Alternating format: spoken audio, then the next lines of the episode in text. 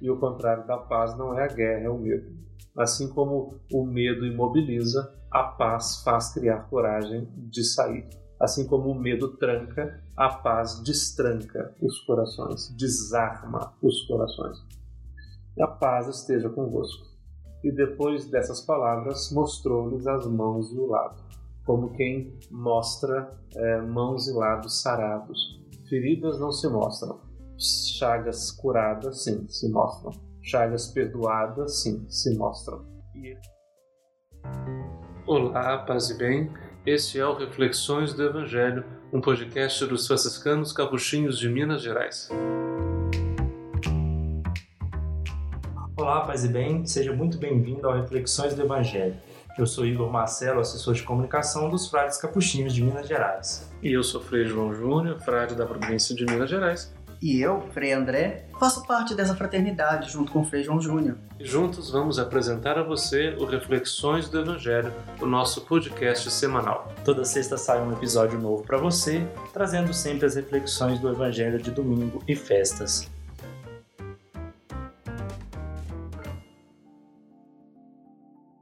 E esse é o nosso episódio número 29 do domingo de Pentecostes do ano C. O texto para esse domingo é João, capítulo 20, versículos 19 a 23. A festa de Pentecostes todos os anos tem o mesmo texto. É sempre esse evangelho do capítulo 20 de São João. Porque, é bom, no capítulo 20 de São João estamos ainda no dia da ressurreição, porque em João não há essa, esse calendário como em Lucas, que há uma distância entre a ressurreição de Jesus e a efusão do Espírito Santo. A igreja nasce do Espírito, a igreja nasce da comunhão dos irmãos e das irmãs unidos sob o mesmo Espírito e sob a mesma esperança do ressuscitado. Por isso, João não, não guarda uma distância para isso, mas no próprio dia da ressurreição, ele coloca Jesus é, dando seu Espírito aos seus discípulos. E é esse o evangelho que nós vamos ler. Mas o calendário litúrgico está construído de acordo com o calendário de Lucas, em que após a ressurreição, Jesus um, aparece aos discípulos por 40 dias e depois na festa das semanas ou na festa de Pentecostes ele envia o Espírito. A festa das semanas ela é uma festa dos dons. Ela era uma festa é, em que primariamente, primitivamente, as pessoas dividiam as primícias dos dons da terra, que eram os primeiros frutos que estavam agora disponíveis como cumprimento da, da promessa de fertilidade e de sustento. Com o tempo, essa festa se tornou a festa do dom da aliança, quando se celebrava a memória do dia em que Deus entregou ao seu povo, entregou a Moisés, uh, as tábuas com as dez palavras. Então era a chamada a festa da Torá, ou a festa do dom da Torá, do dom das Escrituras, do dom da aliança. Então, é nessa festa do dom que Lucas escolhe situar a, a efusão do Espírito Santo. E é uma escolha. Assim como João escolhe situá-la na, na ressurreição de Jesus, Lucas escolhe a festa da, do dom da Torá.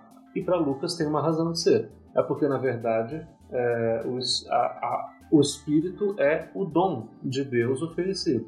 E qual é que é o dom que Deus oferece? Bom, ele se oferece a si mesmo como dom, como oferta, como, como presente.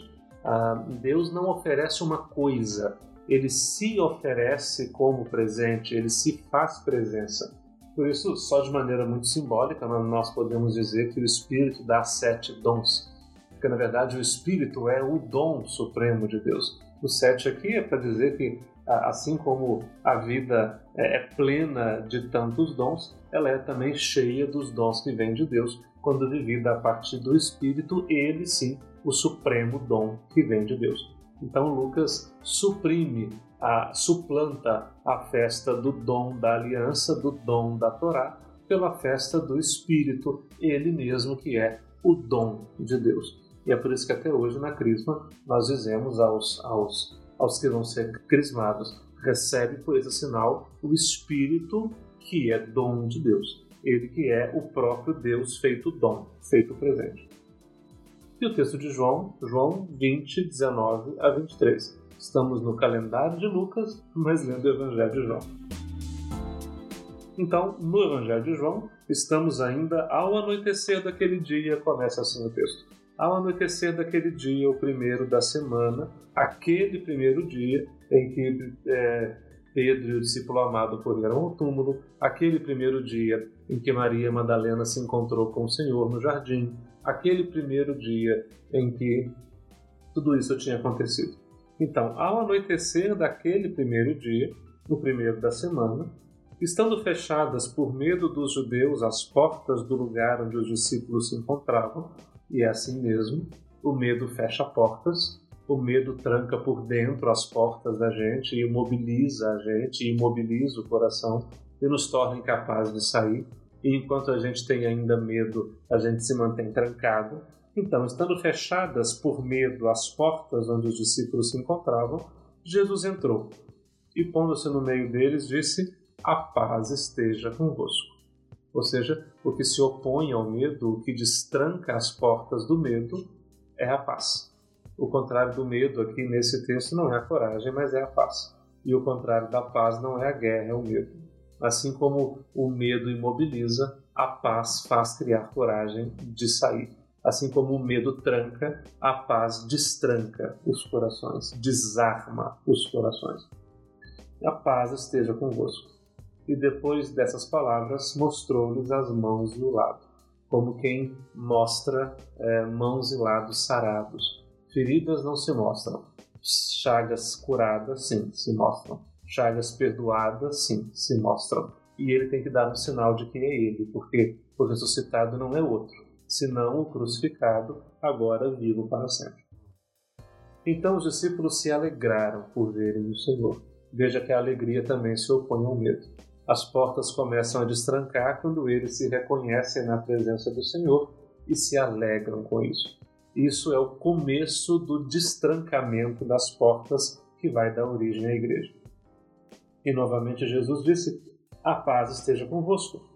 Como o Pai me enviou, também eu vos envio. Ou seja, destranquem as portas. É preciso ser enviado, assim como ele foi enviado pelo Pai. E assim como ele se alegra com o seu Pai e cumpre a palavra do seu Pai, aqueles que agora fazem com ele uma experiência de encontro se tornam anunciadores desse mesmo encontro. E depois de ter dito isso, soprou sobre eles e disse: o sopro que é desses sinais mais antigos da nossa tradição para remeter ao Espírito, né? porque a palavra ela mesma significa sopro, vento, hálito. Recebei o Espírito Santo, diz Jesus. Aqueles a quem perdoardes os pecados, eles lhes serão perdoados. A quem não os perdoardes, eles lhes serão retidos. Ou seja, a primeira missão que o ressuscitado confia aos seus, depois de arrancá-los do medo, é uma missão de perdão. É um anúncio de perdão. De fato, a paz que destranca as portas do coração, as portas do medo, essa paz que faz superar o medo essa paz se chama perdão. É quando as portas do coração já não têm mais medo de se abrir. É quando o ressentimento já não imobiliza mais. É quando o medo daquele que um dia foi ferido se vai e ele tem coragem de de novo sair, porque já não tem mais medo de ser ferido de novo. E essa, segundo o Evangelho de João, é uma consequência da maturidade do mistério pascal. Aquele que testemunha a Páscoa do Senhor em, se encontrará em condições de se tornar ministro da misericórdia. Já que o Senhor mostra chagas curadas, eles também precisarão curar as chagas do seu próprio coração e destrancar os ferrolhos do medo com a paz que é dada pelo ressuscitado. Bom, com mais essa reflexão, nós vamos ficando por aqui, encerrando o nosso 29 episódio. Não se esqueça de passar lá no nosso site, no espaçofrater.com.br, adquira lá seus produtos. Lá você encontra o livro do Frei Gabriel, camisetas, chaveiros e muito mais. Passe lá que com certeza você vai achar um produto que você vai gostar. Ah, e vale lembrar que esse nosso episódio de hoje nós tratamos o Evangelho da Missa do Dia a festa de Pentecostes tem duas celebrações. Tem uma de véspera e tem uma do dia. A missa da, da véspera se reza sempre aos sábados, ao fim da tarde, começo da noite. Mas nós fizemos a liturgia do domingo de Pentecostes. E na semana que vem nos encontramos é, o primeiro domingo do tempo comum que vem depois de Pentecostes. ele dá lugar à festa da Santíssima Trindade e é sobre esse evangelho que nós vamos falar. Até lá. Vale a pena seguir nosso podcast no Spotify, assinar no Apple Podcast e se inscrever no Google Podcast ou Castbox e favoritar no Deezer. Assim você vai receber sempre uma notificação quando sair um episódio novo. O podcast que você ouviu foi uma produção da Assessoria de Comunicação dos Franciscanos Capuchinhos de Minas Gerais. Paz e bem. Paz e bem. Passe bem.